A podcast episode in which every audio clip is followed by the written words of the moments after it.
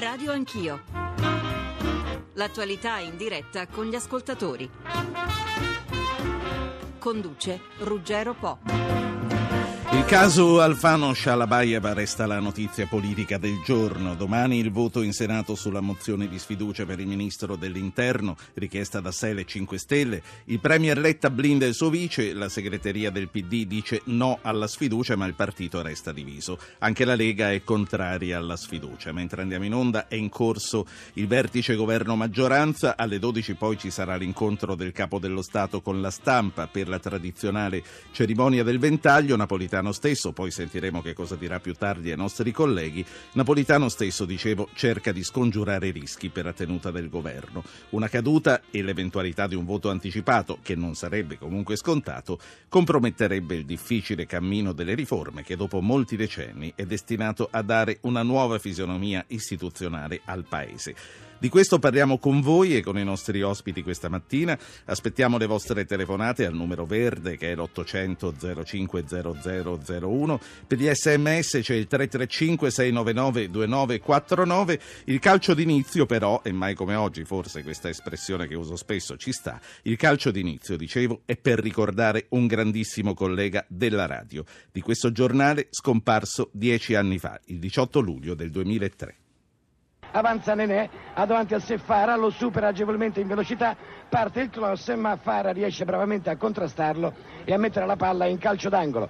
Ormai il pubblico è pronto per la invasione pacifica del terreno, una circostanza del resto largamente prevista, mentre De Robbio fischia in questo istante la fine. Il Cagliari è campione d'Italia, la folla si riversa in campo senza peraltro eccessiva indisciplina, ma diremmo quasi con pacatezza, con molto civismo, come del resto è costume della folla sarda, mentre Riva e Gori non riescono a liberarsi dall'abbraccio frenetico dei tifosi che stanno invadendo il terreno di gioco.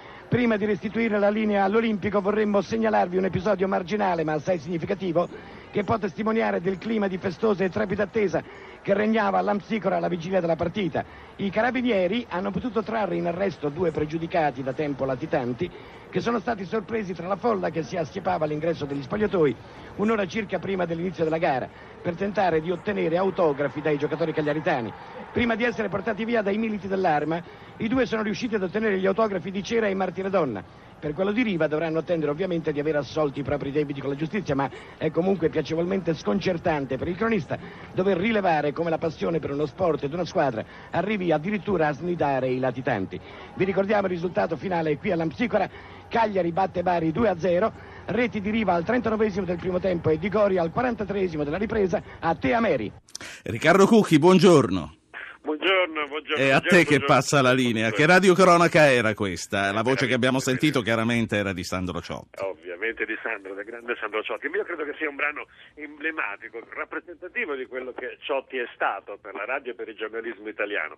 Un cronista di calcio sicuramente, ma anche un uomo molto sensibile, attento al mondo che lo circondava, al di là del calcio. Un cronista ironico, un cronista anche in grado di cogliere le sfumature che in qualche misura arricchiscono il mondo del pallone. Un giornalista a tutto tondo. Eh, non è un caso che Sandro Ciotti non sia stato soltanto il giornalista per eccellenza del calcio, ma sia stato anche eh, colui che ha visto, ha guardato, ha osservato eh, con, con, molta curiosità altri mondi, per, per, esempio quello della musica, del quale era, come sapete naturalmente, uno degli esponenti più interessanti da certo. punto di vista, come critico non soltanto, ma come protagonista, perché ha scritto addirittura delle musiche e delle canzoni. Cucchi, che cosa è cambiato con Sandro Ciotti nel modo di raccontare il calcio? Ma sicuramente il calcio è diventato letteratura, perché Sandro Ciotti aveva un dato che lo caratterizzava e lo differenziava da tutti i grandi redazionisti dell'epoca, eh, aveva una ricchezza lessicale straordinaria. Era uno scrittore, era un poeta del calcio. Sì, a proposito della ricchezza lessicale, ho notato, non so se l'hai notato anche tu, che ha detto giuoco, non gioco, quindi era ancora il 1970, però. Questa accentuazione della U che in realtà esiste, evidentemente se si va a sfogliare un dizionario italiano si scopre che la parola è giuoco, ma chi lo dice? Certo, purtroppo la qualità del collegamento telefonico non è molto buona, Riccardo. Eh, non so che cosa ci possiamo fare. Comunque continua a parlare. Spero che riusciate a Ora sentirmi. sì, sì. Ecco, perfetto. Dicevo, eh, uno degli elementi evidentemente che hanno fatto di Sandro Ciotti un emblema della storia della radio e mi permetterete anche del racconto sportivo, dicevamo è proprio questa grande eh, ricchezza lessicale. Sandro aveva un vocabolario straordinariamente ricco al quale attingeva, ma non dimentichiamo anche che Sandro Ciotti è stato soprattutto un grande intenditore di calcio. Io ritengo che si possa dire senza offendere nessuno che Sandro Ciotti sia stato il più grande intenditore di calcio, no? peraltro lo ha anche giocato e quindi la sua lettura Sì. della partita di pallone era una lettura insieme colta, insieme ironica e soprattutto anche molto tecnica. Credo che sia davvero un maestro della parola inimitabile che ha lasciato un segno indelebile in questa trasmissione tutto il calcio che ancora vive naturalmente nella passione della gente, credo anche perché quel ricordo, quel ricordo è Sì. indelebile. Riccardo Cucchi, lavorare con i grandi non è mai facile. Che cosa ricorda il giovane Cucchi? Ma io credo che mh, Sandro Ciotti ci ha insegnato una cosa, eh, il suo carattere burbero nascondeva in realtà una grande umiltà e un grande rispetto per il microfono. Questo ci ha insegnato, io credo che ai giovani vada insegnato soprattutto questo, il rispetto per il microfono, non temere il microfono ma rispettarlo sempre. Grazie a Riccardo Cucchi, caporedattore sportivo di Radio 1, voce di Radio Anch'io Sport del lunedì e naturalmente voce di tutto il calcio minuto per minuto. Grazie Riccardo. Grazie a te Ruggero. Maurizio Gasparri, senatore, buongiorno. Gasparri mi sente? Pronto? Pronto, buongiorno senatore Gasparri. Buongiorno, buongiorno. Eh, Lei è un appassionato di radiocronache. Beh, sì, diciamo, lo seguite quando si seguiva il calcio, soprattutto solo attraverso la radio, quando non c'era ancora tutta la esplosione televisiva del nostro tempo eh, attuale, dove insomma oramai poi tutto, sia per il RAI e anche poi delle concorrenze, hanno un po' soppiantato ma non soppresso il calcio alla radio, però è chiaro che il calcio alla radio non ha più quella, quella sorta di monopolio che ha avuto perché era l'unica fonte in tempo reale, insomma, pure anche durante le partite allo stadio, Certo. diciamo, è sempre la fonte di chi seguiva la partita della propria squadra nel campo e sentendo attraverso auricolari e quant'altro l'evoluzione di quello che accadeva nella domenica. Presidente Gasparri, ho voluto chiamarla oggi e glielo devo perché ieri dopo il suo intervento lei è stato attaccato e non si è potuto difendere, quindi volevo riprendere un La, po'... la ringrazio, forse la contestualità del confronto consentirebbe No. probabilmente di scambiarsi opinioni in diretta senza avere la- l'insulto postumo che un po' antipatico. Questo, questo è vero, eh, ne prendo atto, è il format che ho dato a questa trasmissione, anche perché voi stessi non avete mai troppo tempo da dedicarci ed è difficile capisco, tenervi capisco. tutti insieme per un'ora intera. Però insomma voglio che lei abbia la possibilità oggi di eh, intervenire di nuovo. Oggi noi parliamo della notizia del giorno, che è appunto quella della tenuta del governo, ma anche delle ripercussioni che questo potrebbe avere sul cammino delle riforme istituzionali e sappiamo che lei è un grande sostenitore della necessità di dare un nuovo assetto istituzionale al nostro Paese, a cominciare eh, dal presidenzialismo. Eh, Presidente, domani mh, c'è, c'è la prova del 9, chiamiamola così, eh, sulla tenuta del governo, che non dovrebbe cadere perché anche la Lega lo sosterrà. Ma se accadesse, che cosa potrebbe accadere dopo?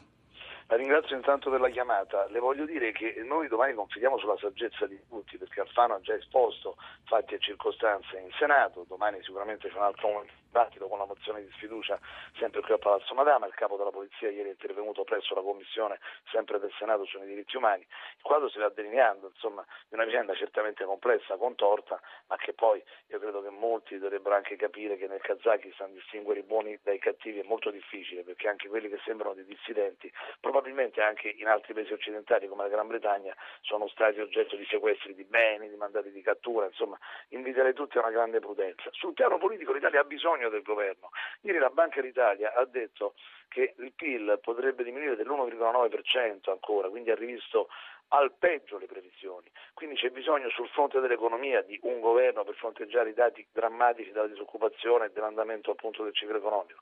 C'è, come lei richiama, giustamente anche il momento delle riforme, c'è una legge appunto per istituire questa commissione che deve dare al Paese queste risposte. Io credo quindi che l'economia, in primo luogo, le riforme, anche quelle presidenzialiste, ritengo che l'elezione diretta e popolare di un capo dello Stato dotato di poteri risponda a un'esigenza oramai avvertita da decenni dall'opinione pubblica.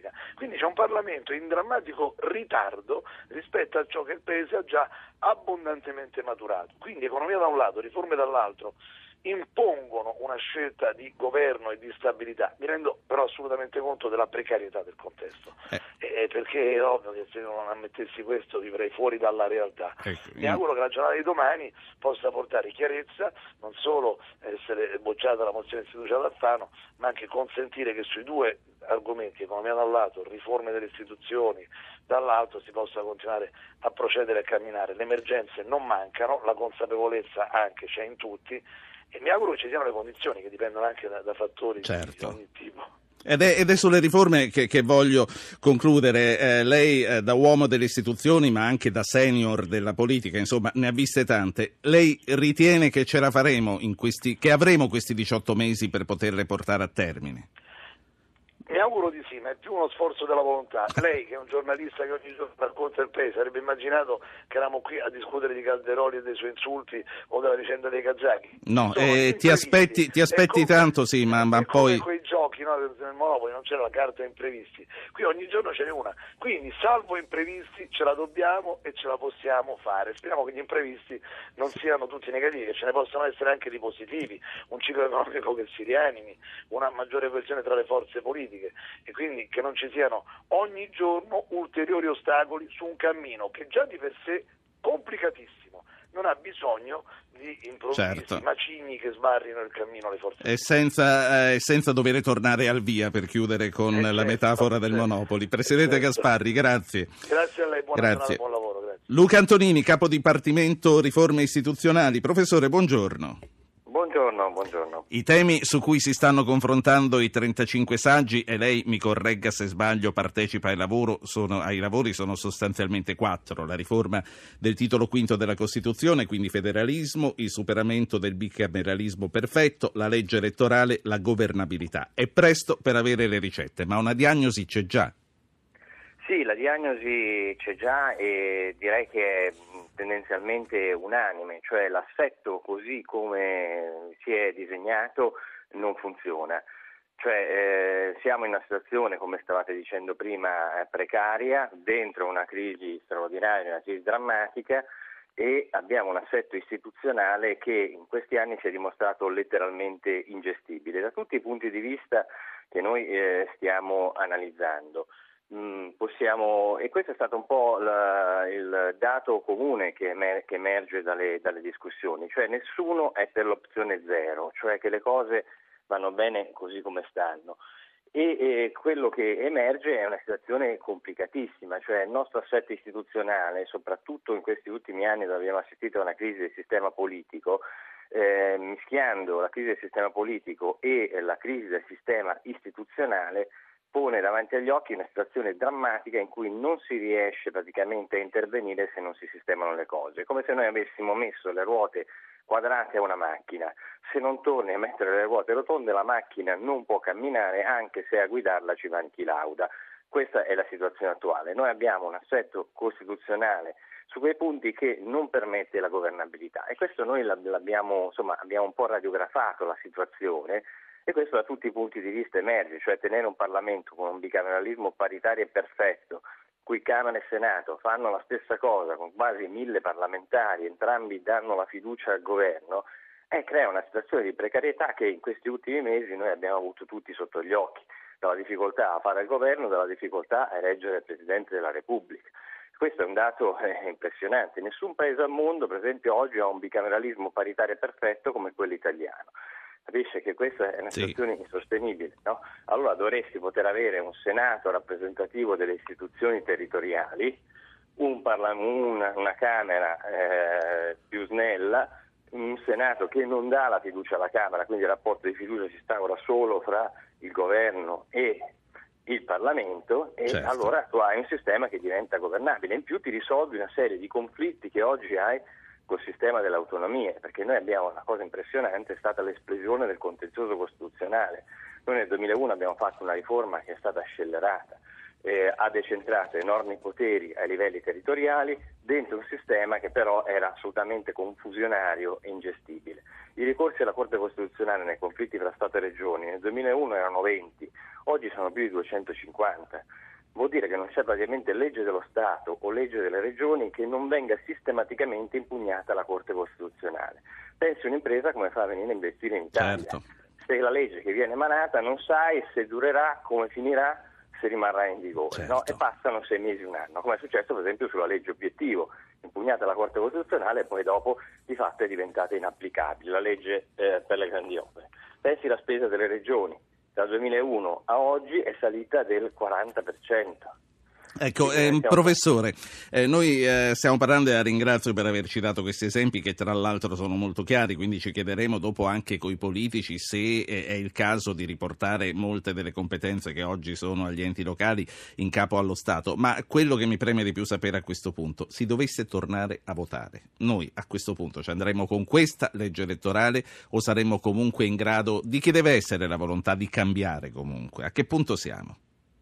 Ma guardi, eh, nel lavoro che si sta facendo all'interno della Commissione è emerso un dato chiaro, cioè la legge elettorale puoi farla dopo che hai deciso la, la- la forma di governo, questa sarebbe la cosa fondamentale, se decidi una forma di governo parlamentare razionalizzata hai una legge elettorale, se decidi un semipresidenzialismo o presidenzialismo hai un'altra legge elettorale. Ovviamente se dovessimo andare a votare in questo momento ci vorrebbe una correzione della legge elettorale esistente. Si potrebbe fare in poco tempo?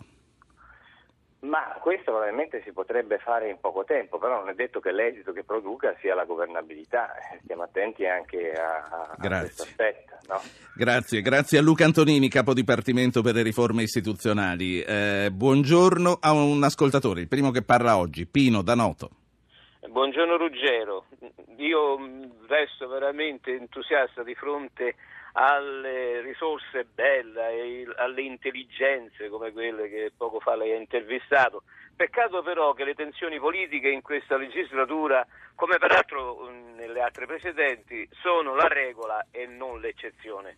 Pertanto, se si vuole rompere il gioco è facile, è difficile invece superare e neutralizzare le insidie che ogni giorno si presentano.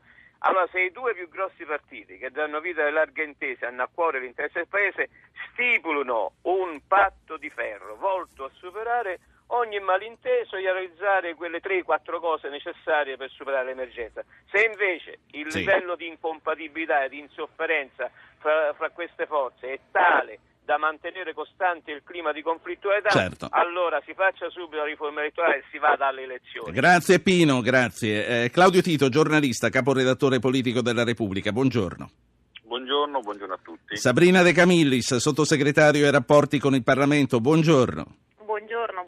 Voi. Claudio Tito, abbiamo sentito quello che dice eh, l'ascoltatore ed è una questione che sta a cuore a molti di noi. Eh, ce la farà il governo a stare unito comunque nonostante le scosse più dure, come cantava Battisti? Che cosa farà il gruppo del PD a questo punto? Ma il gruppo del PD è sicuramente in questa fase il gruppo più in imbarazzo. Eh, quello che è successo sul caso diciamo, Kazakistan eh, crea non- delle difficoltà al centro-sinistra, non c'è dubbio, anche perché è un caso pieno di ombre, eh, queste ombre non sono state affatto illuminate né dalla relazione del capo della polizia Panza né dagli interventi in Parlamento del ministro degli interni, eh, quindi qualche problema ce l'avranno. Io penso che nelle assemblee dei gruppi parlamentari di oggi alla fine arriverà un messaggio a Letta eh, per invitarlo a, a far dimettere Alfano, eh, questo è il punto, o almeno provare a, a convincere il ministro degli interni a fare un passo indietro. Quindi lo scenario di oggi sarebbe che eh, Alfano si potrebbe dimettere su richiesta di Letta, che eh, potrebbe ricevere la richiesta dal gruppo del PD e quindi vanificare la, la mozione di sfiducia di domani e quindi evitare questo confronto che potrebbe essere pericoloso. Io non so se Alfano e il, cent- e il PDL accetteranno la richiesta de- diciamo, de- degli alleati democratici, eh, però sicuramente è una opzione che a questo punto nessuno può escludere. Non la esclude, a dire la verità, nemmeno Silvio Berlusconi, perché sa che quello insomma, l'incidente di questi giorni è stato un incidente piuttosto grave e Berlusconi preferisce tenere in vita il governo piuttosto che diciamo, impiccarsi Sì. su un ministro. Nicola Morra, capogruppo al Senato del Movimento 5 Stelle, buongiorno. Buongiorno a lei. I protagonisti siete voi in questi giorni. Perché solo al Senato la sfiducia per, per Alfano? No, noi abbiamo deciso di mh, investire il Senato del problema perché al Senato che abbiamo sollevato la questione è stato in particolare il senatore Giarrusso che è stato il primo a segnalare questa vicenda tenendo dei rapporti con ONG che si interessano di violazione dei diritti umani e pertanto ci è sembrato giusto e doveroso riportare al Senato la questione. Quindi per voi è solo una questione umanitaria, non è una questione strategica?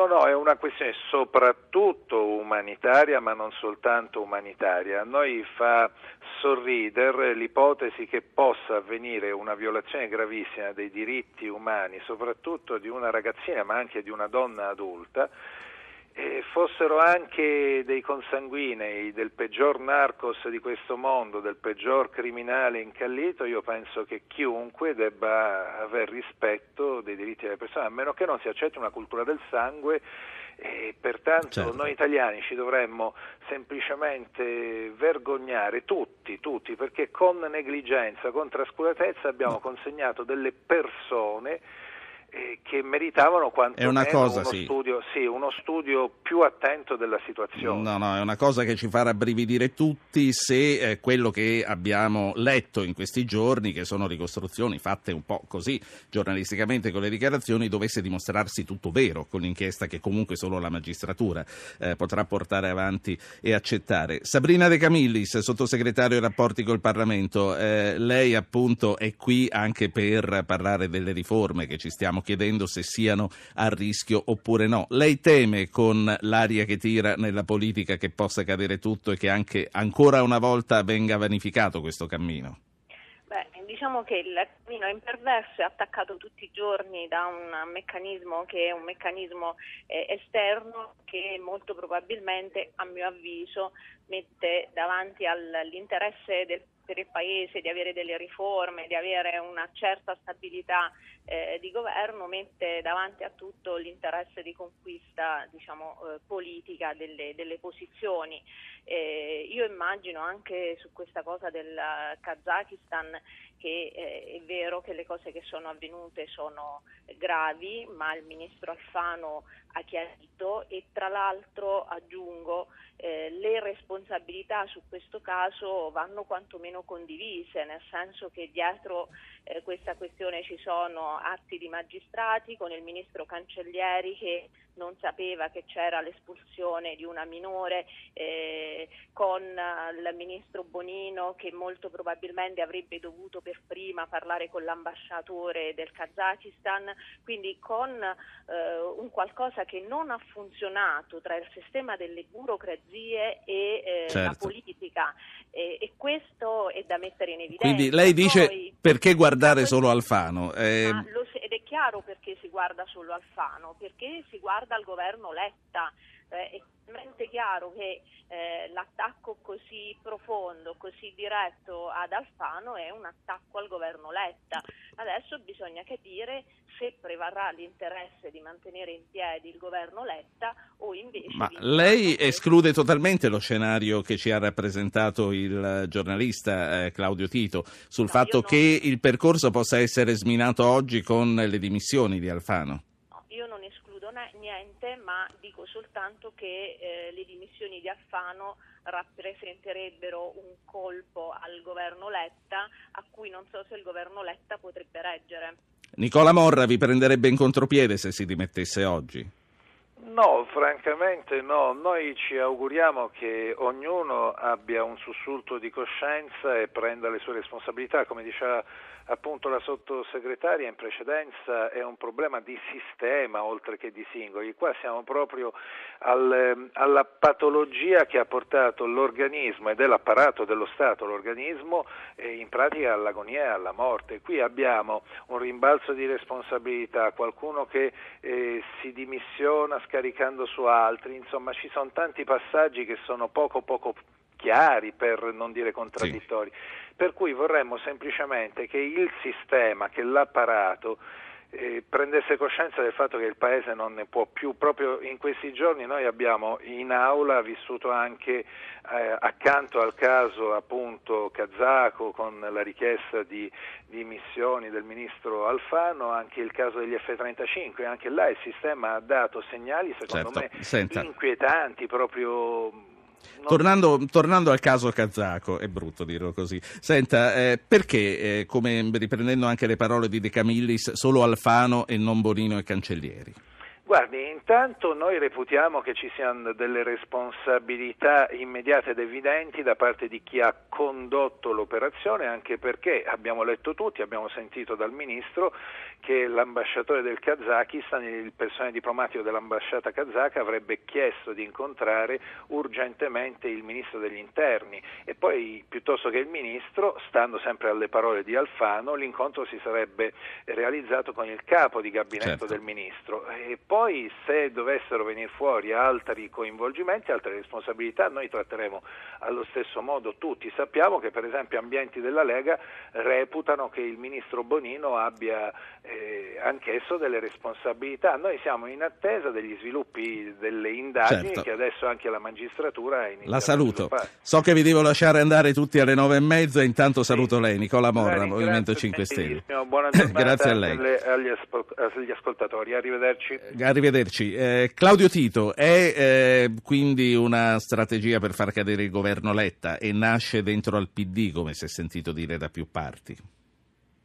Ma a me sembra insomma un, un ragionamento abbastanza inverosimile il punto è che su questa vicenda sono stati commessi degli errori e l'epicentro dell'errore è il Ministero degli Interni. Eh, nascondere che ci sono state e ci sono là delle responsabilità significa ignorare i fatti e questo è il punto. E quando si commettono degli errori così gravi, nei paesi normali eh, ci si dimette e questo è il punto. Non c'è, io penso, una strategia mirata in questo caso a far, a far cadere il governo. È stata eh, su questa vicenda una gravissima colpa in vigilando, e questo è il punto. Eh, il ministro degli interni non ha vigilato su quello che stava accadendo e se ne deve assumere le responsabilità.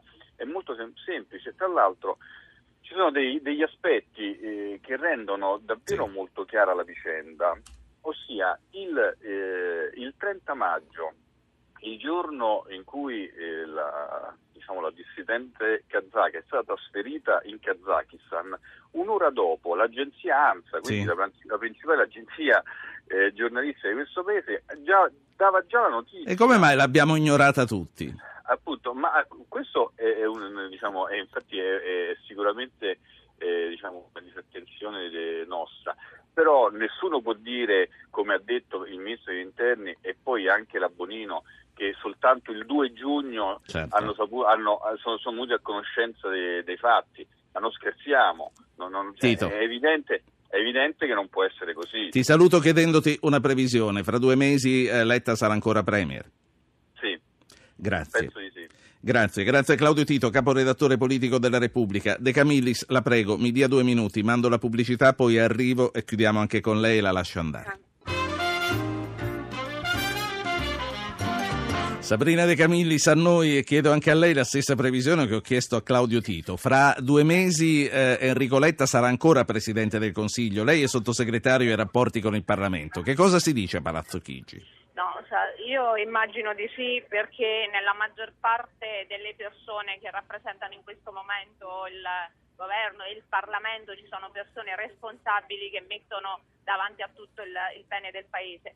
Quello che ci tengo a dire è che forse questo Paese dovrebbe imparare a volere più bene a se stesso, nel senso che la questione del eh, Kazakistan è una questione eh, vero grave, non bella per, per l'Italia, ma eh, l'uso che se ne sta facendo è un uso a danno dello stesso paese. Eh, le responsabilità, come il ministro Alfano ha detto, verranno individuate, si sta lavorando a una riorganizzazione dei eh, dipartimenti che sono stati coinvolti in questa questione. Il problema grosso è che se noi continuiamo ad indebolire la politica, beh, la burocrazia ne occupa eh, il posto, questa è la verità. La saluto e la ringrazio, Sabina De Grazie a lei, buon lavoro, buona giornata. Pierluigi Magnaschi, Italia Oggi, Milano Finanza. Direttore, buongiorno. Il Premier ancora a Londra è stato chiaro, il governo sta con Alfano. A questo punto è Renzi, come dicono in tanti, il vero nemico di Letta. Beh, eh, i fatti parlano chiaro nonostante le tiepide smentite da parte di Renzi e dei renziani.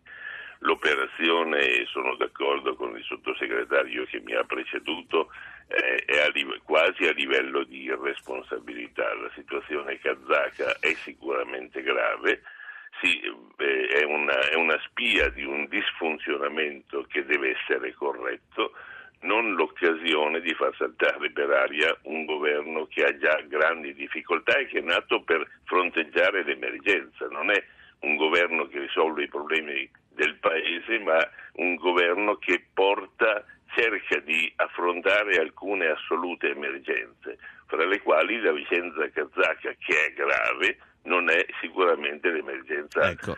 maggiore. Direttore, esempio, no, volevo fare con te una riflessione che facevamo prima con Claudio Tito. Eh, la sera stessa dell'espulsione è uscita un'agenzia ANSA che dava conto di questa espulsione. L'abbiamo ignorata tutti, l'hanno ignorata i politici, l'abbiamo ignorata anche noi giornalisti. La cosa è uscita molto tempo dopo per un altro tipo eh, di inchiesta giornalistica. A questo punto l'abbiamo, all'epoca l'abbiamo ignorata perché dopo averla vista abbiamo ritenuto che questa espulsione non fosse importante e solo adesso che diventa un caso politico diventa così importante.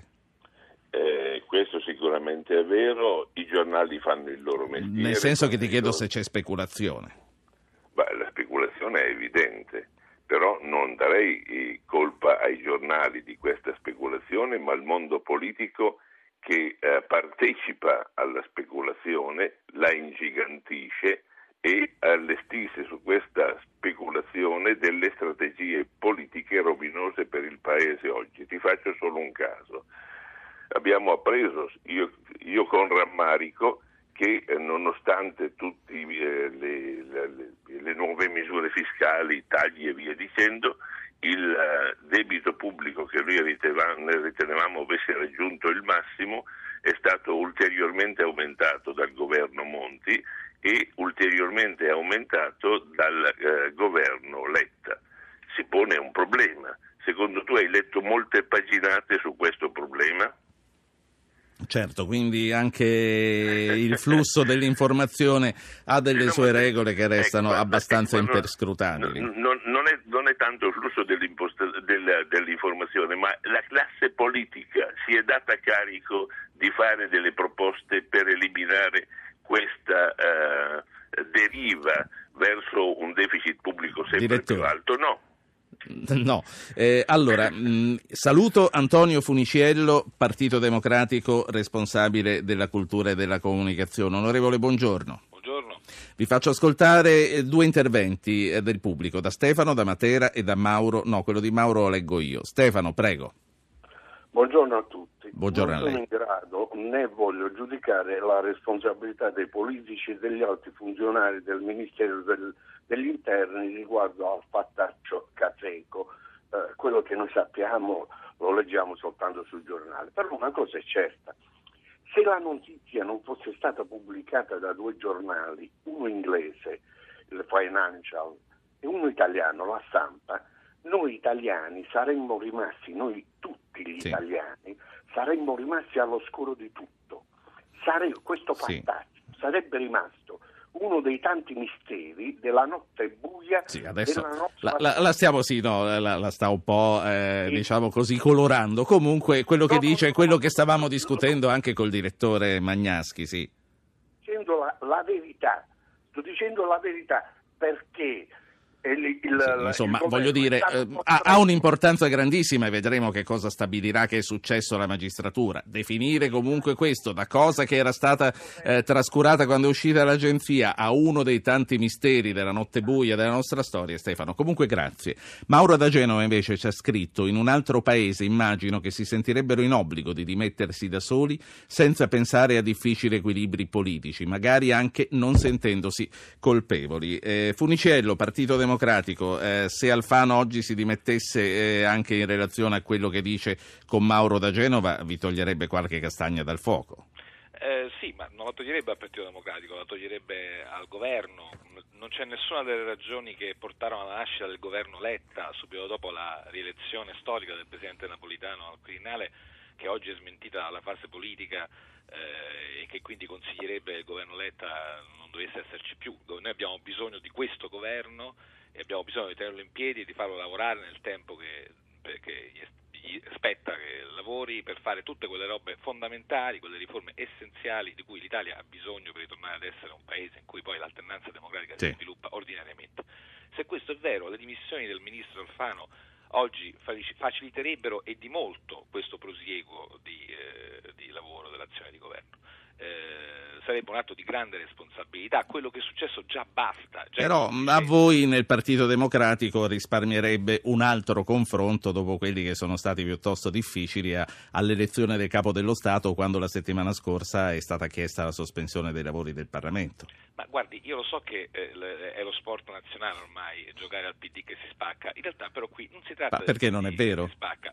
No, perché non è vero, perché io qui vedo che eh, la situazione è molto più complessa e che ad esempio la difesa che ha fatto, lo dico con grande rispetto, il, il sottosegretario perché non c'è più, immagino con noi, il sottosegretario, sì. prima ascoltavo la, la, la, trasmissione, il sottosegretario De Camillis, è francamente anche quella lì eh, segnala una difficoltà del PDL nel momento in cui si spalmano responsabilità che invece da tutto quello che sappiamo si concentrano prevalentemente sull'operato del Ministero degli Interni eh, e quando si crea una eh, distonia, uno scontro così eh, eh, importante ai vertici di un ministero cruciale per la vita democratica del Paese, la cosa più normale, lo diceva, lei mi leggeva la, il messaggio di Mauro, no, del nostro sì. radioscolatore, si fa in automatico, non c'è bisogno che qualcuno chieda, si assume la responsabilità e per il bene dello Stato e della democrazia e della verità, che in democrazia sì. è essenziale, si procede Onorevole. Se, se, Alfano oggi non si dimette, lei pensa che si dimetterà oggi?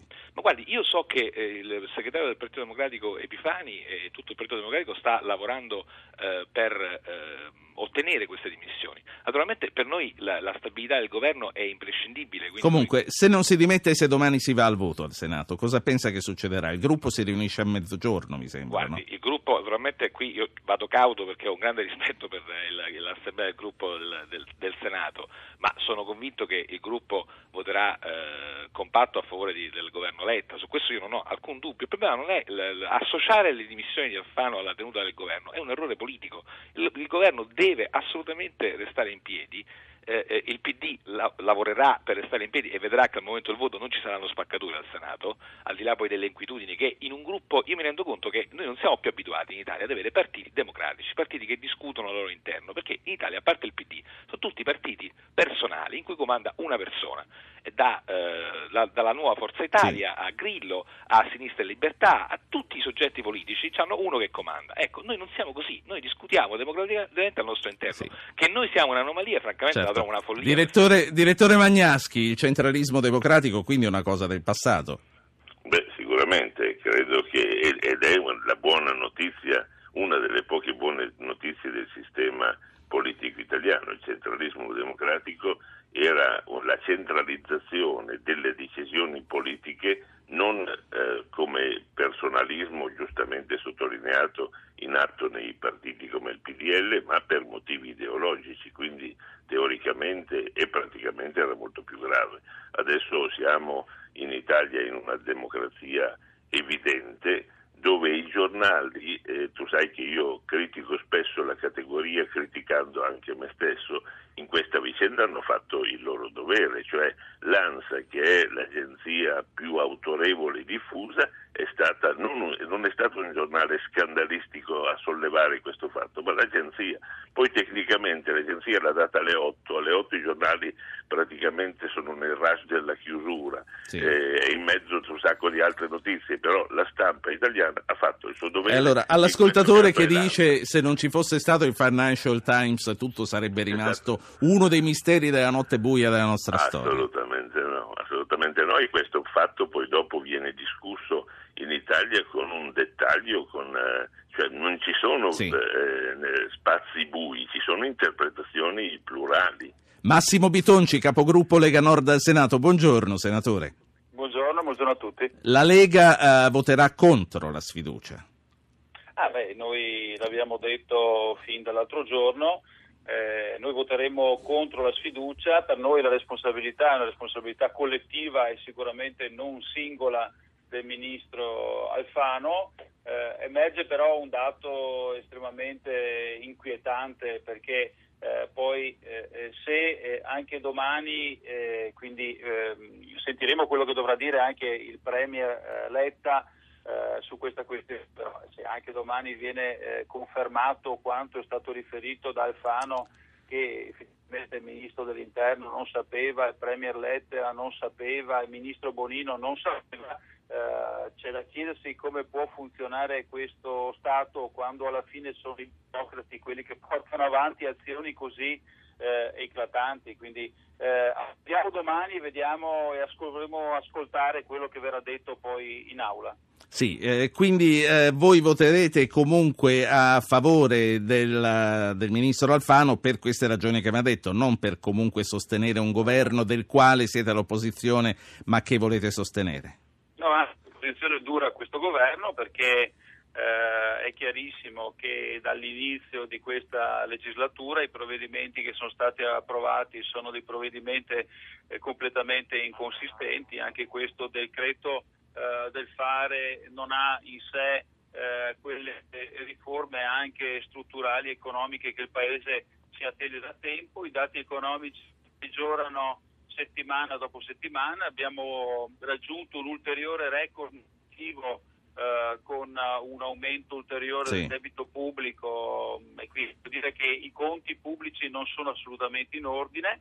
Eh, si continua a dire che l'azione del governo è un'azione positiva sui conti pubblici, però non abbiamo quelle azioni che ci aspettiamo da tempo eh, noi diciamo introduciamo velocemente i costi standard in sanità, questo porterebbe un risparmio di circa 30 miliardi e questo è accertato, se noi utilizzassimo sì. i costi standard di Veneto e Lombardia ci sarebbe subito un paio di finanziarie pronte per eh, certo. utilizzarle per ridurre il cuneo fiscale, per diminuire la tassazione. Senatore, senatore Vitonci, oggi comunque il focus della nostra trasmissione è eh, sul Kazakistan, sulla richiesta di dimissioni di Alfano e anche sulla tenuta del governo in relazione al cammino delle riforme, perché anche per questo che abbiamo chiamato voi. Lei teme che con, una, eh, che con questo terremoto, insomma, poi la prossima settimana ci sarà pure il, in arrivo la sentenza per Berlusconi. Lei teme che ancora una volta il nostro paese resterà privo di queste riforme? Riforme di cui ha tanto bisogno e che anche voi sostenete? Guardi, eh, c'era piaciuto il eh, discorso iniziale di insediamento del Presidente Letta eh, perché? Perché aveva dato un termine preciso, 18 mesi per eh, avere dei dati concreti eh, sulle riforme, eh, quindi solamente non un inizio. Dopo si è partiti con la costituzione della, della Commissione, con eh, per carità questa consulta eh, di saggi, tra cui ci sono anche persone eh, autorevoli, so che sì. Eh, ospite della vostra missione in precedenza è stato sì. anche il professor Luca Infatti ci ha, ci ha illustrato per bene. Eh, ha collaborato il con il nostro gruppo, con la Lega, con Caldoni eh, per la stesura della legge 42 sul federalismo fiscale che noi riteniamo ancora adesso sì. un'architettura fondamentale, importante eh, per cambiare la Senatore Bitonci. Grazie. Io saluto anche Gregorio Gitti che è della Commissione Affari Costituzionali alla Camera ed è rappresentante di Scelta Civica. Onorevole Gitti, buongiorno. Buongiorno a lei e ai radioascoltatori. Mm, terrà questo governo? Questi 18 mesi eh, riusciranno, ci saranno questi 18 mesi che eh, saranno indispensabili per dare al nostro Paese una nuova forma istituzionale? Ma questo governo deve, deve durare, deve continuare non solo per le riforme istituzionali, ma per uh, i provvedimenti in materia di lavoro, di sostegno alle imprese che sono irrinunciabili. Eh, ma soprattutto sulle riforme istituzionali si è distinto eh, Letta nel suo discorso di insediamento eh, per la fiducia. È un, è un tema che riguarda due versanti, non solo l'ordito istituzionale, l'ordito delle riforme costituzionali, per cui Scelta Civica in particolare eh, si è impegnata anche nel lavoro preliminare dei saggi con eh, il contributo del Ministro Mauro, ma soprattutto sul tema della legge dei partiti, che non è solo un tema di finanziamento pubblico dei partiti. I partiti servono alla democrazia, ma questi partiti stanno dimostrando di non funzionare. Anche questa è la ragione per cui Scelta Civica eh, come dire, ha lanciato un Sì. progetto politico sulla forma partito. Queste sono le priorità. Ecco, e mentre noi stiamo parlando è in corso il vertice governo-maggioranza e quindi sentiremo che cosa uscirà anche eh, da questo. Mm, Per quanto riguarda Alfano va salvato quindi. Ma mm, io non voglio, come dire, dare una, dare una indicazione di tipo soggettivo. È il governo che va salvato. Devo però dire che la difesa di Alfano è stata molto debole alla Camera dei Deputati, l'ho trovata molto burocratica. Spero soprattutto che i fatti eh, non sopravanzino dire, le sue dichiarazioni, ma queste saranno dire, luogo di accertamento e tempo di accertamento eh, di, queste, di queste ore. Ripeto, eh, il governo ha una politica e un lavoro, diciamo, eh, istituzionale Sì. ed economico da fare che, come dire, deve trascendere da vicende di tipo soggettivo. Direttore Magnaschi, superato questo venerdì eh, 19, se il governo verrà confermato, eh, il Kazakistan eh, interesserà molto meno a tutti noi. Sicuramente, cioè il fatto è un fatto grave, Eh, la strumentalizzazione è evidente, la strumentalizzazione eh, deriva dal- dai- dalle circostanze politiche, nel senso che il PD eh, s- fin dall'inizio ha sostenuto svogliatamente questo governo Letta. Successivamente nel PD c'è una profonda de- divisione al suo interno al fine di costruire un futu- una futura fisionomia politica diversa. In centoni c'è Renzi che si agita e in questa quindi è una, è potenzialmente una camera esplosiva nella quale qualsiasi cerino, caso ca- kazako, eh, entri rischia di far saltare per aria tutto. La situazione Sì. quindi politica è precaria per motivi politici. Funiciello, Partito Democratico. Ma, mm, grande rispetto per il direttore, però le cose non stanno così. Il PDL va in crisi anche per eleggere il successore di Maurizio Lupi alla Camera. Non scherziamo, non- questo non è vero. E questo governo è, è stata una A scelta. proposito, com'è finita? È stato eletto o no? Non me lo ricordo più. C'è è stato eletto qualcun altro al posto della Sant'Anché o è ancora vacante? È tutto rimandato. Ok. Eh, la- mm, il PD quando ha- per uscire dal blocco in cui ci eravamo infilati eh, con la rielezione del Presidente Napolitano, lo dicevo prima, il governo Letta, il governo Letta, si chiama Enrico Letta, è il nostro vice segretario, è, è uno degli esponenti principali del nostro partito, un leader di riferimento assolutamente eh, imprescindibile per la comunità del Partito Democratico. Eh, noi crediamo nella sua azione, la sosteniamo, la sua eh, ehm, forza, la sua credibilità anche nei sondaggi di popolarità è molto alta ed è alta anche nel nostro popolo. Al di là di tutti i sondaggi, noi abbiamo stravinto le elezioni amministrative perché la nostra gente crede in noi e ha creduto Sì. in noi anche nella scelta nazionale, al di là da- dei mille sondaggi che ci sono in giro. Poi siamo andati a votare alle amministrative, abbiamo vinto ovunque. in un Quindi voi non ritenete che eh, potrebbe cadere il governo, ma non necessariamente la legislatura e ci potrebbe essere un altro governo? Governo, l'unico governo che c'è è questo qui. Eh, anzi, eh, se proprio devo fare una critica al mio partito, la faccio a, a chi eh, appunto addita la possibilità che ci siano maggioranze alternative a questo e a un governo alternativo a questo. Grazie. Non c'è alcuna possibilità di fare un governo con 5 Stelle e con SEL. Questo è l'unico governo che tiene in piedi la legislatura. Grazie. Voglio chiedere anche a Bitonci e Gitti se l'unico governo che c'è è questo qui. Bitonci, Lega Nord. Ma noi continueremo a fare questa opposizione dura ma costruttiva e quindi voteremo quei provvedimenti che sono a favore delle imprese e dei cittadini, eh, mentre voteremo contro e faremo il pungolo al governo eh, soprattutto su quei provvedimenti che- su cui, su cui, insomma, non vediamo il futuro.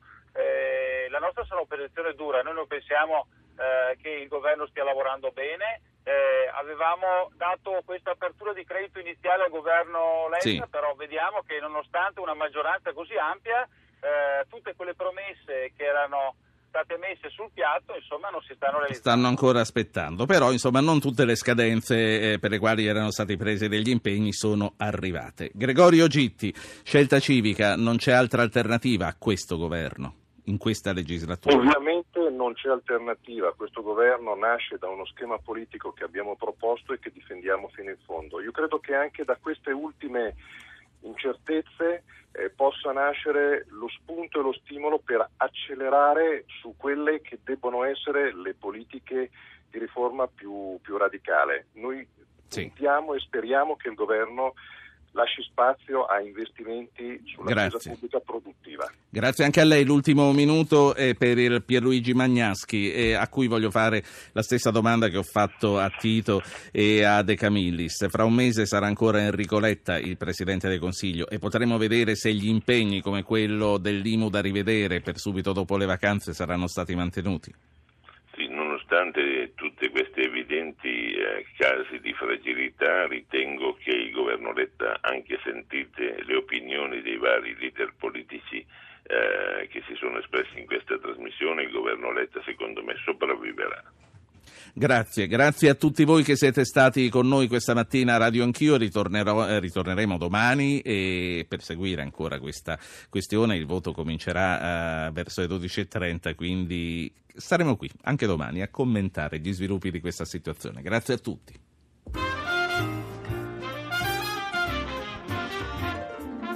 Avete ascoltato Radio Anch'io, ha condotto Ruggero Po, assistente al programma Alberto Agnello, Francesca Mechelli, coordinamento tecnico Gabriele Cagliazzo e Gianni Tola. Potete iscrivervi alla mailing list e ricevere le anticipazioni sulla trasmissione del giorno dopo scrivendo a radioanchio chiocciola.rai.it.